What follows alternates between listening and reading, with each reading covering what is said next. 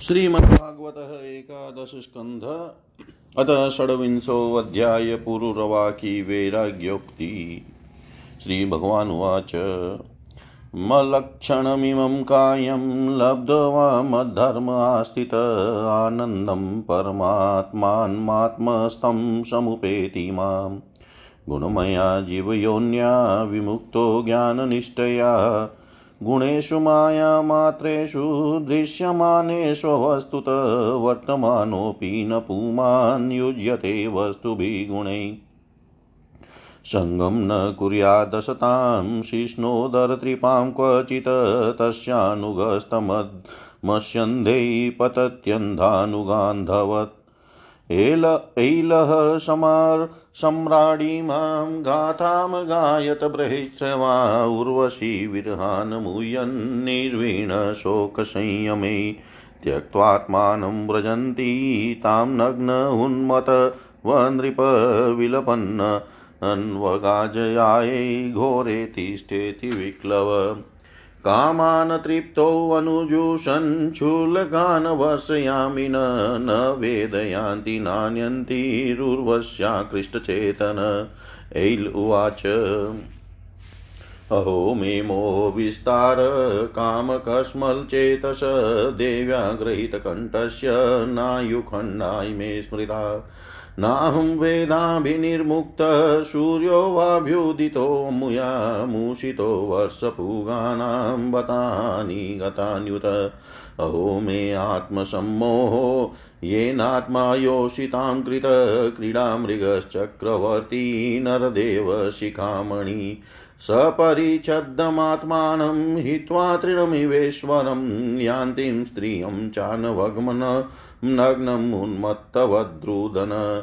कुतस्तस्यानुभाव स्यात् तेज ईशत्वमेव वा योऽवगच्छं स्त्रियं यान्ति खरवत् पादताडित किं विद्यया, किं तपसा, किं त्यागेन श्रुतेन वा, किं विविक्तेन मौनेन स्त्रीभिर्यस्य मनोहतं स्वार्थस्याकोविदं दिक् माँ मूर्खपण्डितमानिनं। योऽहम् अहमीश्वरतां प्राप्य स्त्रीभिः गोखरवजितः सेवतो वर्षपूगान् मे उर्वश्याधराशवं न तृप्त्यात्मभूकामो वनिराहुतिर्भीयता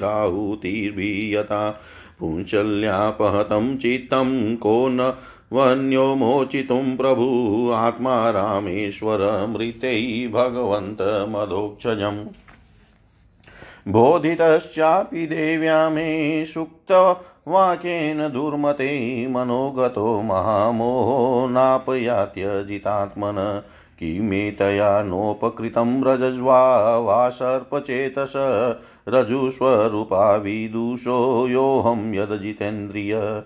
क्वायं मलीमशः कायो दौर्गन्ध्याध्यात्मको शुचि, क्व गुणाशो मनस्याध्या ईयाध्या सोऽविद्यया कृत।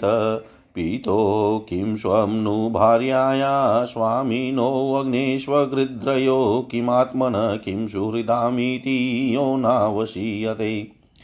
तस्मिन् कलेवरेयमेध्ये तुच्छनिष्ठे विसज्जते। अहो सुभद्रं सुनशं सुस्मितं च मुखं स्त्रिय।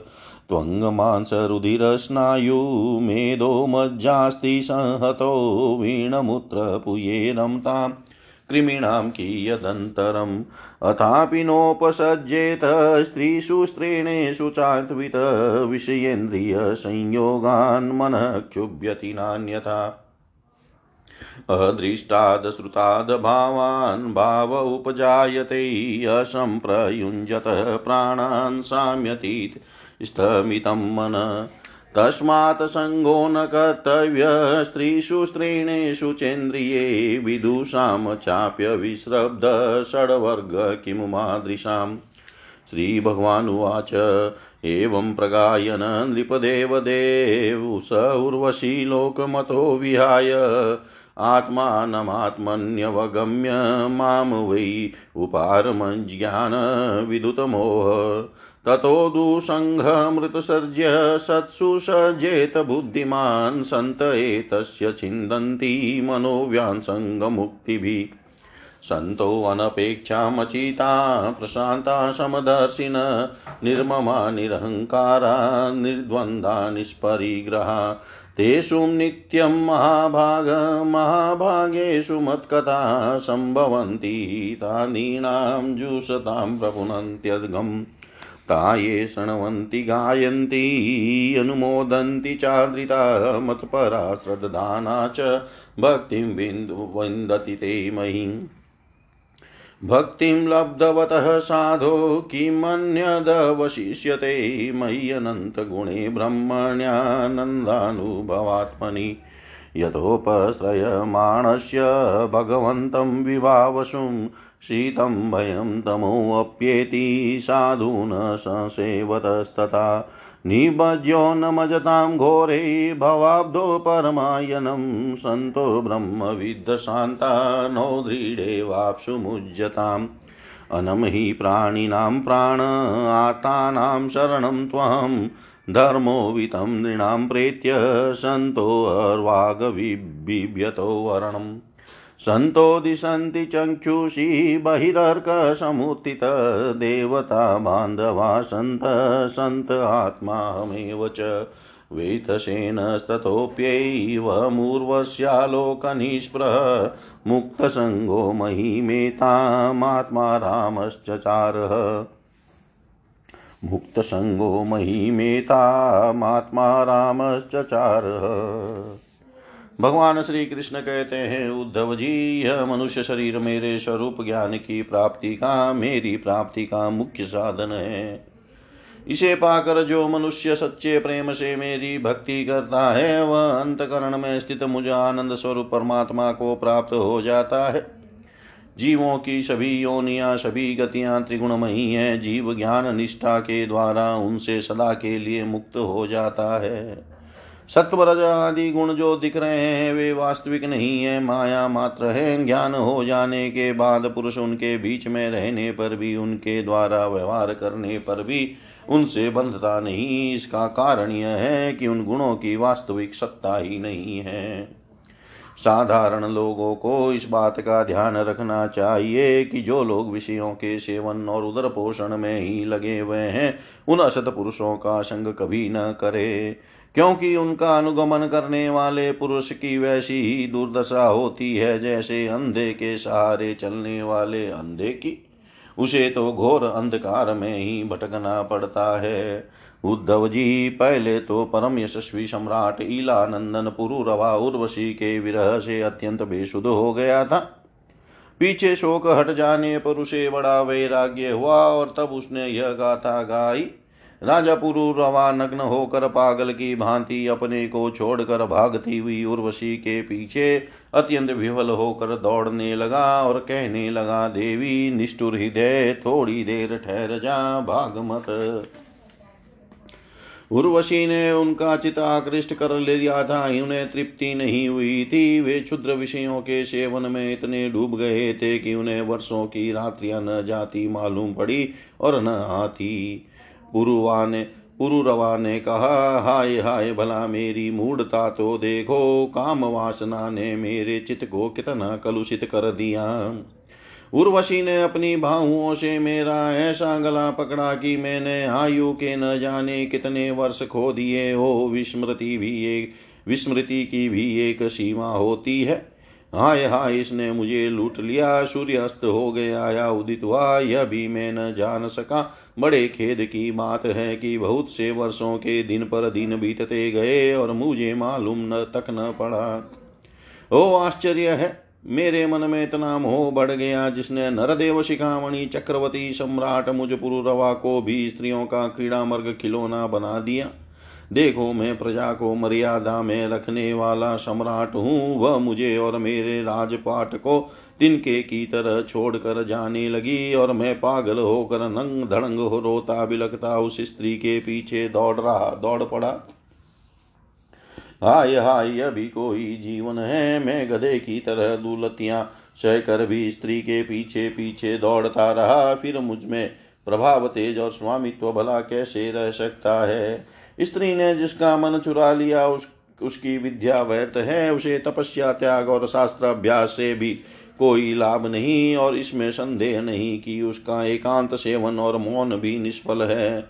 मुझे अपनी ही हानि लाभ का पता नहीं, फिर भी अपने को बहुत बड़ा पंडित मानता हूँ। मुझ मूर्ख को अधिकार है, हाय हाय, मैं चक्रवर्ती सम्राट होकर भी गधे और बैल की तरह स्त्री के फंदे में फंस गया। मैं वर्षों तक उर्वशी के होठों की मादक मदिरा पीता रहा, मेरी काम वासना तृप्त न हुई। सच है, कहीं आहुतियों से अग्नि की तृप्ति हुई। है, उस कुलटा ने मेरा चित चुरा लिया। आत्मा राम जीवन मुक्त, मुक्तों के स्वामी, इंद्रियातीत भगवान को छोड़कर और ऐसा कौन है जो मुझे उसके फंदे से निकाल सके? उर्वशी ने तो मुझे वेदिक सुक्त के वचनों द्वारा यथार्थ बात कहकर समझाया भी था। परंतु मेरी बुद्धि ऐसी मारी गई कि मेरा मन का वह भयंकर मोह तब भी मिटा नहीं। जब मेरी इंद्रियाँ ही मेरे हाथ के बाहर हो गई, तब मैं समझता भी कैसे? जो रस्सी के स्वरूप को न जानकर उसमें सर्प की कल्पना कर रहा है और दुखी हो रहा है ऋषि ने उसका क्या बिगाड़ा है? इसी प्रकार से इस उर्वशी ने हम भी हमारा क्या बिगाड़ा?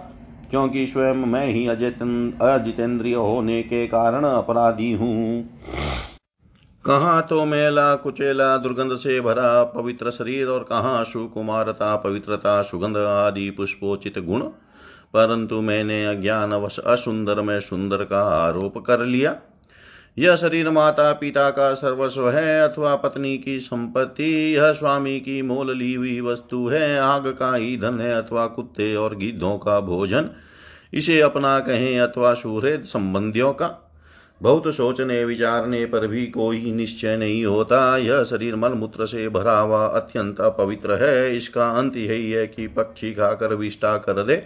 इसके सड़ जाने पर इसमें कीड़े पड़ जाएँ अथवा जला देने पर यह राख का ढेर हो जाए। ऐसे शरीर पर लोग लट्टू हो जाते हैं और कहने लगते हैं, अहो, इस स्त्री का मुखड़ा कितना सुंदर है, नाक कितनी सुघड़ है और मंद मंद मुस्कान कितनी मनोहर है। यह शरीर त्वचा, मांस रुधिर स्नायु मेदा, मज़ा और हड्डियों का ढेर और मलमूत्र तथा पीब से भरा हुआ है। यदि मनुष्य इसमें रमता है तो मलमूत्र के कीड़ों में और उसमें अंतर ही क्या है? इसलिए अपनी भलाई समझने वाले विवेकी मनुष्य को चाहिए कि स्त्रियों और स्त्री लंपट पुरुषों का संग न करे। विषय और इंद्रियों के संयोग से ही मन में विकार होता है, अन्यथा विकार का कोई अवसर ही नहीं है।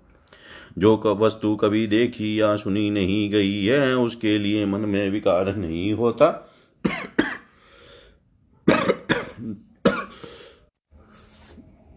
जो लोग विषयों के साथ इंद्रियों का संयोग नहीं होने देते, उनका मन अपने आप निश्चल होकर शांत हो जाता है। अतः वाणी कान और मन आदि इंद्रियों से स्त्रियों और स्त्री लंपटों का संग कभी नहीं करना चाहिए। मेरे जैसे लोगों की तो बात ही क्या? बड़े बड़े विद्वानों के लिए भी अपनी इंद्रियाँ और मन विश्वसनीय नहीं है।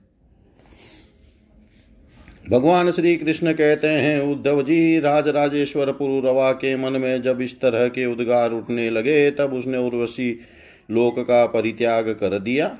अब ज्ञानोदय होने के कारण उसका मोह जाता रहा और उसने अपने हृदय में ही आत्मस्वरूप से मेरा साक्षात्कार कर लिया और वह शांत भाव में स्थित हो गया। इसलिए बुद्धिमान पुरुष को चाहिए कि पुरुरवा की भांति कुसंग छोड़कर सतपुरुषों का संग करे। संत पुरुष अपने सदुपदेशों से उसके मन की आसक्ति नष्ट कर देंगे। संत पुरुषों का लक्षण यह है कि उन्हें कभी किसी वस्तु की अपेक्षा नहीं होती। उनका चित मुझमें लगा रहता है। उनके हृदय में शांति का अगाध समुद्र लहराता रहता है। वे सदा सर्वदा, सर्वत्र सब में, सब रूप से स्थित भगवान का ही दर्शन करते हैं। उनमें अहंकार का लेश भी नहीं होता। फिर ममता की तो को संभावना ही कहाँ है? वे सर्दी गर्मी, सुख, दुख आदि द्वंद्वों में एक रस रहते हैं तथा भौतिक मानसिक, शारीरिक और पदार्थ संबंधी किसी प्रकार का भी परिग्रह नहीं रखते। परम भाग्यवान उद्धव जी, संतों के सौभाग्य की महिमा कौन कहे? उनके पास सदा सर्वदा मेरी लीला कथाएँ हुआ करती है। मेरी कथाएँ मनुष्यों के लिए परम हितकर है, जो उनका सेवन करते हैं। उनके सारे पाप तापों को वे धो डालती है। जो लोग आदर और श्रद्धा से मेरी लीला कथाओं का श्रवण, गान और अनुमोदन करते हैं, वे मेरे परायण हो जाते हैं और मेरी अनन्य प्रेममयी भक्ति प्राप्त कर लेते हैं। उद्धव जी में अनंत अचिंत्य कल्याणमय गुण गुणगणों का आश्रय हूँ। मेरा स्वरूप है केवल आनंद, केवल अनुभव। विशुद्ध आत्मा, मैं साक्षात पर ब्रह्म हूँ। जिसे मेरी भक्ति मिल गई, वह तो संत हो गया। अब उसे कुछ भी पाना शेष नहीं है। उनकी तो बात ही क्या, जिसने उन संत पुरुषों की शरण ग्रहण कर ली। उसकी भी कर्म, जड़ता, संसार, भय और अज्ञान आदि सर्वथा निवृत्त हो जाते हैं। भला जिसने अग्नि भगवान का आश्रय ले लिया, उसे शीत भय अथवा अंधकार का दुख कैसे हो सकता है? जो इस घोर संसार सागर में डूब उतरा रहे हैं, उनके लिए ब्रह्मवेता और शांत संत ही एकमात्र आश्रय है।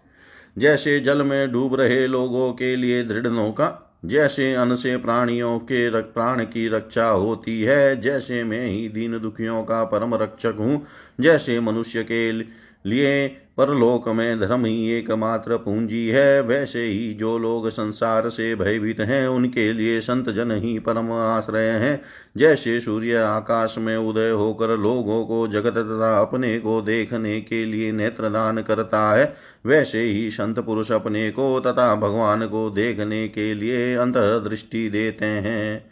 संत अनुग्रहशील देवता है, संत अपने हितेशी सुहृद है, संत अपने प्रियतम महात्मा है, और अधिक क्या कहूँ, स्वयं मैं ही संत के रूप में विद्यमान प्रिय उद्धव, आत्म साक्षात्कार होते ही लानंदन पुरुरवा को उर्वशी के लोक की स्प्रहा न रही।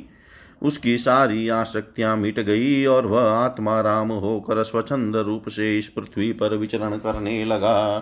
इति श्रीमद्भागवते महापुराणे पारमहंस्यां संहितायाम् एकादशस्कन्धे षड्विंशोऽध्याय. सर्वं श्रीशां सदाशिवाय अर्पणम् अस्तु। ॐ विष्णवे नमः, ॐ विष्णवे नमः, ॐ विष्णवे नमः। श्रीमद्भागवत एकादश स्कंद अतः सप्तविंशोऽध्याय. क्रियायोग का वर्णन उद्धव उवाच। क्रियायोगं समाचक्ष्वः भवदाराधनं प्रभो यस्मात् त्वां मे। ये यथार्चन्ति सात्वता सात्वतर्षभ। एतद् वदन्ति मुनयो मुहुर्निःश्रेयसं नृणां नारदो भगवान् व्यास आचार्योऽङ्गिरस सुत निःसृतं ते मुखाम्भोजान् यदाह भगवान् ज पुत्रेभ्यो भृगुमुख्येभ्यो देवे च भगवान् भव। एतद् वै सर्ववर्णानामाश्रमाणां च समत्तम श्रेयसामुत्तमं मन्ये स्त्रीशूद्राणां च मानद। एतद् कमलपत्राख्य भक्ताय चानुरक्ताय ब्रूहि विश्वेश्वरेश्वर। श्रीभगवानुवाच न हि न यन्तोऽनन्तपारस्य कर्मकाण्डस्य चोद्धव संक्षिप्तं वर्णयिष्यामि यथा वदनु पूर्वश। वेदिक वेदिकस्तान्त्रिको मिश्र इति मे त्रिविधो मकत्रयाणामीप्सितेनेव विधिना माँ समर्चयेत् यदा स्वनी गमनेनोक्तं द्विज्वत्वं प्राप्य पुरुषः यथा यजेत माँ भक्त्या श्रद्ध्यात निबोध मे अचार्यां स्तण्डिले अग्नौ वा सूर्ये वाप्सु हृदि द्विजै द्रवेण भक्तियुक्तोऽर्चेत् स्वगुरुं माँ मायया। पूर्वं स्नानं प्रकुर्वेद्योतदन्तोऽङ्गशुद्धयै उभयैरपि च स्नानं मन्त्रे मृदगृह्णादिना सन्ध्योपास्त्यादिकर्माणि वेदेनाचोदितानि मे पूजां ते कल्पयेत सम्यक् सम्पल्क सङ्कल्पकर्मपावनीम् शैलीदारुमयी लोहि लेप्यालेख्या च शेकती मनोमयी मणिमयी प्रतिमाष्टविद्धा स्मृता चलाचलेति द्विविधा, प्रतिष्ठा जीवमन्दिरम् उद्वासावाहनेन स्थिरायामुद्वार्चने अस्थिरायां विकल्पस्यात् स्तण्डिले तु भवेद्वयं, स्नपनं त्वविलेप्यायामन्त्रय परिमार्जनं द्रव्यै प्रसिद्ध्यै मध्यागप्रतिमादिष्वमायिन भक्तस्य च यथालब्धै हृदि भावेन चेव हि स्नानालङ्करणं प्रेष्टम् आचार्यामेव तुद्धव स्तण्डिले तत्त्वविन्यासो वग्नावाज्यप्लुतं हवि। सूर्ये चाभ्यहरणं प्रेष्टं सलिले सलिलादिभिः श्रद्धयोपाहृतं प्रेष्टं भक्तेन मम वार्यपि भूर्यप्यभक्तोपहृतं न मेतोषाय कल्पते गन्धो धूपसुमनसो दीपोऽन्नाद्यं च किं पुनः शुचिसंभृतसंभार प्रागदर्भे कल्पितासन आशिन प्रागुदनवाचे दर्चायामतसम्मुख कृतन्यासः, कृतन्यासां मदर्चां पाणिनां मृजेत् कलशं प्रोक्षणीयं च यथावदुपसादयेत्। तदद्भिदेवयजनं द्रव्याण्यात्मानमेव च प्रोक्ष्य पात्राणि त्रीण्यद्भिस्तेस्ते द्रव्यैश्च साधयेत्।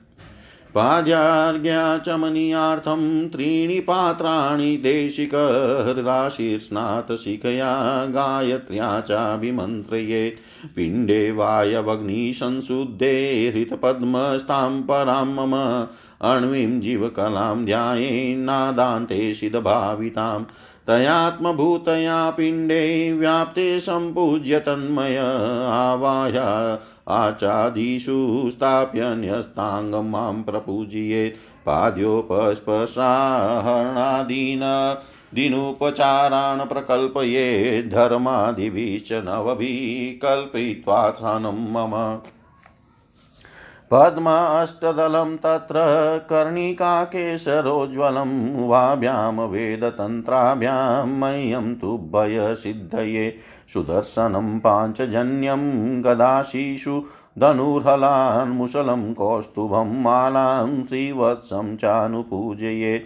नन्दं सुनन्दं गरुडं प्रचण्डं चण्डमेव च महाबलं बलं चेव कुमुदं कुमुदेक्षणं दुर्गां विनायकं व्यासं विश्वक्षेणं गुरून् सुरान् स्वे स्वे स्थाने त्वभिमुखान् पूजयेत प्रोक्षणादिभिः चन्दनो क्षीरकर्पूर गुरुवासिते सलिले स्नापयेन मन्त्रे नित्यदा विभवे सति स्वर्णधर्मानुवाकेन महापुरुषविद्यया पौरुषेणापि सूक्तेन सामभिराजनादिवि वस्त्रोपवीताभरण पत्रस्नगन्धलेपने अलङ्कुर्वितः सप्रेम मद्भक्तो माँ यथोचितम् पाद्यपा पाद्यमाचन्नीयं च गन्धं सुमनसोऽक्षतान् धूपदीपोपहार्याणि दद्यान्मे श्रद्धयार्चक।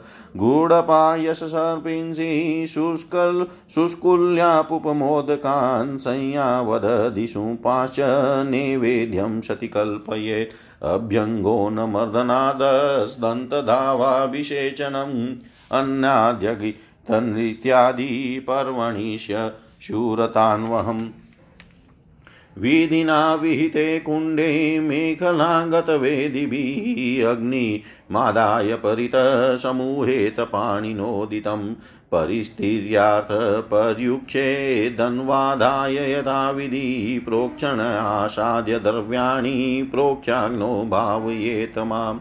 तप्तजाम्बूनदप्रख्यं शङ्खचक्रगदाम्बुजे लसचतुर्भुजं शान्तं पद्म किं जल्कवाससं स्फुरत् किरीटकटककटै ककटिसूत्रवराङ्गदं श्रीवत्सवक्षसम्भ्राजत् कौस्तुभं वनमालिनं ध्यायन्नभ्यच्य दारुणी हविषाभिघृतानि च प्राशाज्यवा गावाधारो दत्त्वा चाज्यप्लुतं हवि। जूयानमूलमन्त्रेण षोडश्चार्वदानत धर्मादिभ्यो यथा न्यायं मन्त्रे स्विष्टकृतं बुध। अभ्यचार्थनमस्कृत्य पार्षदेभ्यो बलिं हरेत् मूलमन्त्रं जपेत ब्रह्म स्मरन्नारायणात्मकम्। दत्त्वाच्मन मुच्छेषं विश्वक्षेनाय कल्पयेत् मुखवासं सुरभिमत ताम्बूलाद्यं तार्हयेत्। उपगायन गृणन नित्यन् कर्मण्याभिनयन् मम मत्कथा श्राव्यन् शृण्वन्मूर्तं क्षणिको भवेत्। स्तवैरुचावचे स्तोत्रै पौराणे प्राकृतैरपि स्तुत्वा प्रसिद्धभगवन्नीति वन्देत दण्डवत्। शिरोमतपादयो कृत्वा बाहुभ्यां च परस्परं प्रपन पाहि मामीश भीतं मृत्युग्रहाणवात्। इति शेषां मया दत्तां शिरस्याधाय सादरम् उद्वासये चेदुद्वास्यं ज्योतिज्योतिषि तत्पुनः। अर्चादिषु यदा श्रद्धा श्रद्धा माँ तत्प्रचाचयेत् सर्वभूतेष्वात्मनि च सर्वात्माहं वस्थित एवं क्रियायोगपथे पुमान् अर्जुन भयतसिद्धिं मतो विन्द्यत्यभीप्सिताम् मदर्चां सम्प्रतिष्ठाप्य मन्दिरं कारये दृढं पुष्पोद्यानानि रम्याणि पूजायात्रो तसवाश्रितान् पूजादीनां प्रवाहार्थं महापर्वस्वथान्वहं क्षेत्रापणपुरग्रामान् दत्त्वा मत्सादिष्टतामियात् प्रतिष्ठया सार्वभौमं सद्मना भुवनत्रयं पूजादीना ब्रह्मलोकं त्रिविमत्साम्यतामियात्। मामेव निरपेक्षेण भक्तियोगेन विन्दति, भक्तियोगं स लभते एवं य पूजयेत् माम्। यः स्वदतां परे दत्तां हरेत सुरविप्रयो, वृत्तिं स जायते विभुगवर्षाणामयुतायुतम् कर्तुश्च सारथे हेतोर्नुमोदितुरेव च कर्मणां भागिन प्रेत्य भूयो भूयसि तत्फलं कर्मणां भागिन प्रेत्य भूयो भूयसि तत्फलम्। भगवान श्री कृष्ण कहते हैं, और उद्धव जी उनसे पूछते हैं, उद्धव जी ने पूछा भक्त वत्सल श्री कृष्ण जिस क्रिया योग का आश्रय लेकर जो भक्त जन जिस प्रकार से जिस उद्देश्य से आपकी अर्चा पूजा करते हैं, आप अपने उस आराधन रूप क्रिया योग का वर्णन कीजिए। देवर्षि नारद, भगवान व्यास देव और आचार्य बृहस्पति आदि बड़े बड़े ऋषि मुनि यह बात बार बार कहते हैं। कि क्रिया योग के द्वारा आपकी आराधना ही मनुष्यों के परम कल्याण की साधना है। यह क्रिया योग पहले पहले आपके मुखार विंद से ही निकला था। आपसे ही ग्रहण करके इसे ब्रह्मा जी ने अपने पुत्र भृगु आदि महर्षियों को और भगवान शंकर ने अपनी अर्धांगिनी भगवती पार्वती को उपदेश किया था। मर्यादा रक्षक प्रभो यह क्रिया योग ब्राह्मण क्षत्रिय आदि वर्णों और ब्रह्मचारी ग्रस्त आदि आश्रमों के लिए भी परम कल्याणकारी है। मैं तो ऐसा समझता हूँ कि स्त्री शूद्रादि के लिए भी यही सबसे श्रेष्ठ साधना पद्धति है। कमल नयन श्याम सुंदर, आप शंकर आदि जगदीश्वरों के भी ईश्वर हैं और मैं आपके चरणों का प्रेमी भक्त हूँ। आप कृपा कृपा करके मुझे यह कर्म बंधन से मुक्त करने वाली विधि बतलाइए। भगवान श्री कृष्ण ने कहा, उद्धव जी कर्म कांड का इतना विस्तार है कि उसकी कोई सीमा नहीं है, इसलिए मैं उसे थोड़े में ही पूर्वापर कर्म से विधि पूर्वक वर्णन करता हूँ। मेरी पूजा की तीन विधियाँ हैं, वैदिक, तांत्रिक और मिश्रित। इन तीनों में से मेरे भक्तों को जो भी अपने अनुकूल जान पड़े उसी विधि से मेरी आराधना करनी चाहिए।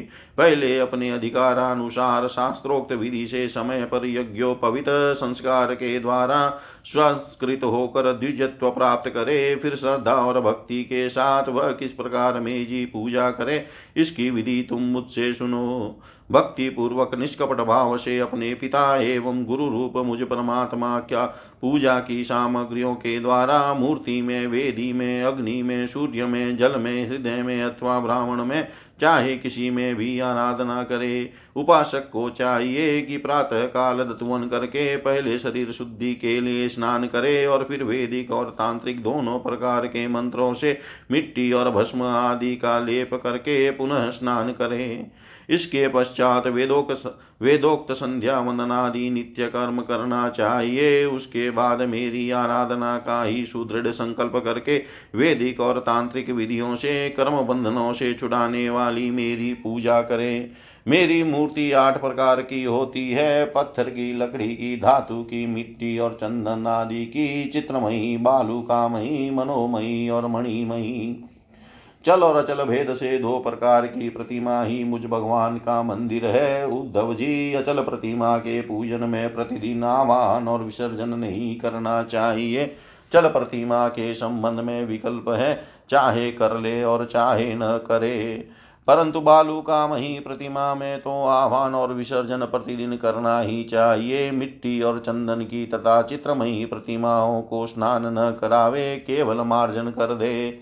परंतु और सबको स्नान कराना चाहिए। प्रसिद्ध प्रसिद्ध पदार्थों में, प्रतिमा आदि में मेरी पूजा की जाती है। परंतु जो निष्काम भक्त है, वह अनायास प्राप्त पदार्थों से और भावना मात्र से ही हृदय में मेरी पूजा कर ले। उद्धव जी, स्नान, वस्त्र, आभूषण आदि तो पाषाण अथवा धातु की प्रतिमा के पूजन में ही उपयोगी है। बालू का मही मूर्ति अथवा मिट्टी की वेदी में पूजा करनी हो तो उसमें मंत्रों के द्वारा अंग और उसके प्रधान देवताओं की यथास्थान पूजा करनी चाहिए, तथा अग्नि में पूजा करनी हो तो घृत मिश्रित हवन सामग्रियों से आहुति देनी चाहिए। सूर्य को प्रतीक मान कर की जाने वाली उपासना में मुख्यतः अर्घ्य दान एवं उपस्थान ही प्रिय है और जल में तर्पण आदि से मेरी उपासना करनी चाहिए। जब मुझे कोई भक्त हार्दिक श्रद्धा से जल भी चढ़ाता है तब मैं उसे बड़े प्रेम से स्वीकार करता हूँ। यदि कोई अभक्त मुझे बहुत सी सामग्री निवेदन करे तो भी मैं उससे संतुष्ट नहीं होता। जब मैं भक्ति श्रद्धा पूर्वक समर्पित जल से ही प्रसन्न हो जाता हूँ, तब गंध, पुष्प, धूप, दीप और नैवेद्य आदि वस्तुओं के समर्पण से तो कहना ही क्या है? उपासक पहले पूजा की सामग्री इकट्ठी कर ले, फिर इस प्रकार कुछ बिछाए कि उनके अगले भाग पूर्व की ओर रहे, तदंतर पूर्व या उत्तर की ओर मुँह करके पवित्रता से उन कुशों के आसन पर बैठ जाए। यदि प्रतिमा अचल हो तो उसके सामने ही बैठना चाहिए, इसके बाद पूजा कार्य प्रारंभ करे। पहले विधि पूर्वक अंग न्यास और कर न्यास कर ले, इसके बाद मूर्ति में मंत्र न्यास करे और हाथ में प्रतिमा पर से पूर्व समर्पित सामग्री हटाकर उसे पहुँच दे। इसके बाद जल से भरे हुए कलश और प्रोक्षण पात्र आदि की पूजा, गंध पुष्प आदि से करे। प्रोक्षण पात्र के जल से पूजा सामग्री और अपने शरीर का प्रोक्षण कर ले। तदंतर पाद्य, अर्घ्य और आचमन के लिए तीन पात्रों में कलश में जल भर कर रख ले और उनमें पूजा पद्धति के अनुसार सामग्री डाले। पाद्य पात्र में श्यामाक सावे के दाने, धूप, कमल, विष्णु, क्रांता और चंदन, तुलसी दल आदि अर्घ्य पात्र में गंध, पुष्प, अक्षत, जौ, कुश, तिल, सरसों और धूप तथा आचमन पात्र में जाय फल, लौंग आदि डाले। इसके बाद पूजा पूजा करने वाले को चाहिए। कि तीनों पात्रों को क्रमशः हृदय मंत्र शिरो मंत्र और शिका मंत्र से अभिमंत्रित करके अंत में गायत्री मंत्र से तीनों को अभिमंत्रित करे। इसके बाद प्राणायाम के द्वारा प्राणवायु और भावनाओं द्वारा शरीर अग्नि के शुद्ध हो जाने पर हृदय कमल में परम सूक्ष्म और श्रेष्ठ दीपशिका के समान मेरी जीव का जी, जीव कला का ध्यान करे। बड़े बड़े सिद्ध ऋषि मुनि ओमकार के अकार उकार मकार बिंदु और नादि पाँच कलाओं के अंत में उसी जीव कला का ध्यान करते हैं। वह जीव कला आत्मस्वरूपिणी है। जब उसके तेज से सारा अंतकरण और शरीर भर जाए, तब मानसिक उपचारों से मन ही मन उसकी पूजा करनी चाहिए। तदंतर तनमय होकर मेरा आवाहन करे और प्रतिमा आदि में स्थापना करे, फिर मंत्रों के द्वारा अंग स्नान करके, अंग अंग न्यास करके उसमें मेरी पूजा करे। उद्धव जी मेरे आसन में धर्म आदि, गुणों और विमला आदि शक्तियों की भावना करे। अर्थात आसन के चारों कानों, कोनों में धर्म ज्ञान, वैराग्य और ऐश्वर्य रूप चार पाए अधर्म ज्ञान, वैराग्य और अनैश्वर्य चार चारों दिशाओं में डंडे हैं। सत्व रज तम रूप तीन पटरियों की बनी हुई पीठ है। उस पर विमला, उत्कर्षणी ज्ञाना क्रिया योगा, प्रभु, सत्या, ईशाना और अनुग्रह, ये नौ शक्तियाँ विराजमान है। उस आसन पर एक अष्टदल कमल है। उसकी करणी का अत्यंत प्रकाशमान है और पीली पीली केसरों की छटा निराली है। आसन के संबंध में ऐसी भावना करके पाद्याचमन्य और अर्घ्य आदि उपचार प्रस्तुत करे। तदंतर भोग और मोक्ष की सिद्धि के लिए वेदिक और तांत्रिक विधि से मेरी पूजा करे। सुदर्शन चक्र पाँच जन्य शंख, कौमोद की गदा, खड़ग, बाण, धनुष, हल, मुसल इन आठ आयुधों की पूजा आठ दिशाओं में करे। और कौस्तुमणि विजयंती माला तथा श्रीवत्स चिन्ह की वक्ष स्थल पर यथा स्थान पूजा करे। नंद सुनंद प्रचंड चंड महाबल बल कुमुद और कुमुदेक्षण इन पाठ आठ पार्षदों की आठ दिशाओं में गरुड़ की सामने दुर्गा विनायक व्यास और विश्वक्षेन की चारों कोणों में स्थापना करके पूजन करे। वाई और गुरु की तथा यथाक्रम पूर्वादि दिशाओं में इंद्र आदि आठ लोकपालों की स्थापना करके प्रोक्षण अर्घ्य दान आदि क्रम से उनकी पूजा करनी चाहिए। प्रिय उद्धव, यदि सामर्थ्य हो तो प्रतिदिन चंदन, खस, कपूर, केसर और अर्गजा आदि सुगंधित वस्तुओं द्वारा सुवासित जल से मुझे स्नान कराए और उस समय स्वर्ण धर्म इत्यादि, स्वर्ण धर्मानुवाक, जितम ते पुंडरीकाख्यम इत्यादि महापुरुष विद्या सहस्त्र शीर्षा पुरुष इत्यादि पुरुष सूक्त और इंद्रम नरो नेमधितावंत इत्यादि मंत्रोक्त राजनादि साम गायन का पाठ भी करता रहे। मेरा भक्त वस्त्र यज्ञोपवित, आभूषण पत्र माला गंध और चंदन आदि से प्रेम पूर्वक यथावत मेरा श्रृंगार करे। उपासक श्रद्धा के साथ मुझे पाद्य आचमन चंदन, पुष्प, अक्षत, धूप, दीप आदि सामग्रियाँ समर्पित करे। यदि हो सके तो गुड़ खीर, घृत पूड़ी, पूहे, लड्डू, हलवा, दही और दाल आदि विविध व्यंजनों का नैवेद्य लगावे। भगवान के विग्रह को दत्वन कराए, उपटन लगाए, पंचामृत आदि से स्नान कराए, सुगंधित पदार्थों का लेप करे, दर्पण दिखाए, भोग लगाए और शक्ति हो तो प्रतिदिन अथवा पर्वों के अवसर पर नाचने, गाने आदि का भी प्रबंध करे। उद्धव जी तदंतर पूजा के बाद शास्त्रोक्त विधि से बने हुए कुंड में अग्नि की स्थापना करे, वह कुंड मेखला गर्त और वेदी से शोभायमान हो। उसमें हाथ की हवा से अग्नि प्रज्वलित करके उसका परिसमूहन करे, अर्थात उसे एकत्र कर दे। वेदों के चारों ओर कुशकंडिका करके, अर्थात चारों ओर बीस बीस कुश बिछाकर मंत्र पढ़ता हुआ उन पर जल छिड़के, इसके बाद विधि पूर्वक समिधाओं का आधान रूप अनुवाधान कर्म करके अग्नि के उत्तर भाग में होमोपयोगी सामग्री रखे और प्रोक्षणी पात्र के जल से प्रोक्षण करे।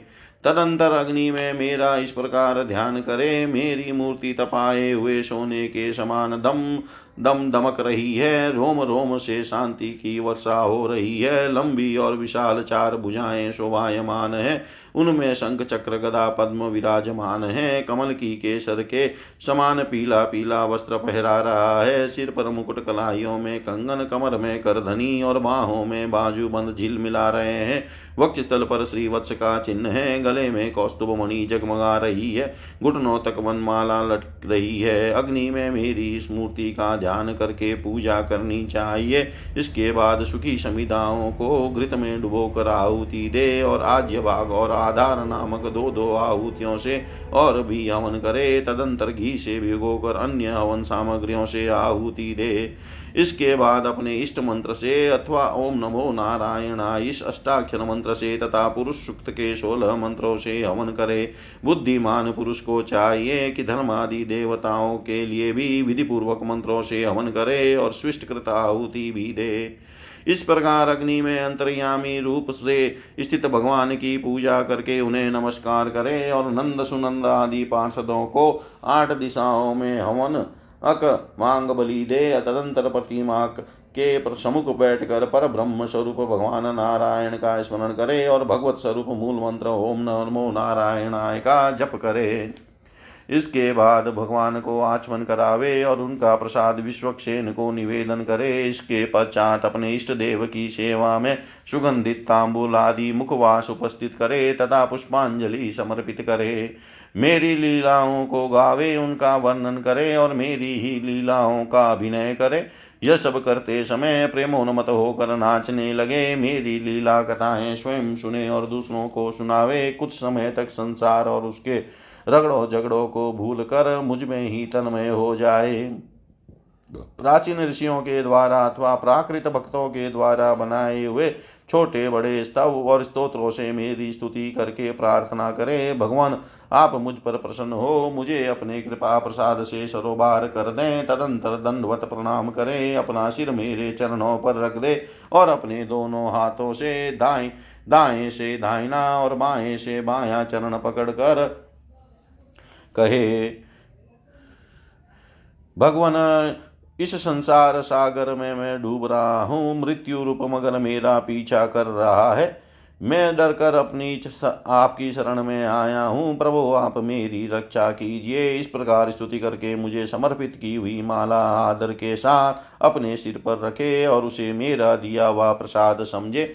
यदि विसर्जन करना हो तो ऐसी भावना करनी चाहिए कि प्रतिमाओं से एक प्रतिमाओं में से एक देव, दिव्य ज्योति निकल रही है और वह मेरी हृदयस्थ ज्योति में लीन हो गई है। बस यही विसर्जन है। उद्धव जी, प्रतिमा आदि में जब जहाँ श्राद्ध हो, तब मेरी पूजा करनी चाहिए। जब श्रद्धा हो, तब मेरी पूजा करनी चाहिए, क्योंकि मैं सर्वात्मा हूँ और समस्त प्राणियों में तथा अपने हृदय में भी स्थित हूँ। उद्धव जी जो मनुष्य इस प्रकार वेदिक तांत्रिक क्रिया योग के द्वारा मेरी पूजा करता है, वह इस लोक और परलोक में मुझसे अभीष्ट सिद्धि प्राप्त करता है। यदि शक्ति हो तो उपासक सुंदर और सुदृढ़ मंदिर बनवाए और उसमें मेरी प्रतिमा स्थापित करे।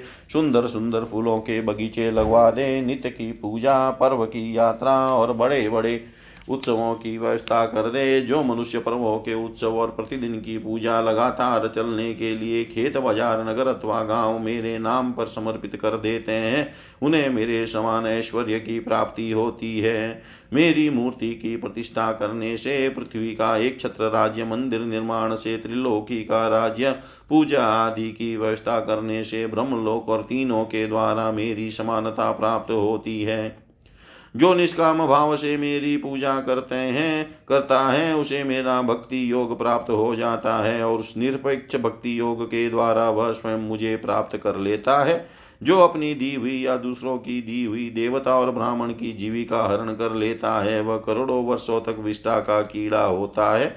जो लोग ऐसे कामों में सहायता, प्रेरणा अथवा अनुमोदन करते हैं, वे भी मरने के बाद प्राप्त करने वाले के समान ही फल के भागीदार होते हैं। यदि उनका हाथ अधिक रहा तो फल भी उन्हें अधिक ही मिलता है। इति श्रीमद्भागवते महापुराणे पारमश्याम संहितायाम् सप्तविंशोऽध्याय सर्वं श्रीशां सदाशिवार्पणम् अस्तु। ॐ विष्णवे नमः, ॐ विष्णवे नमः। ॐ विष्णवे नमः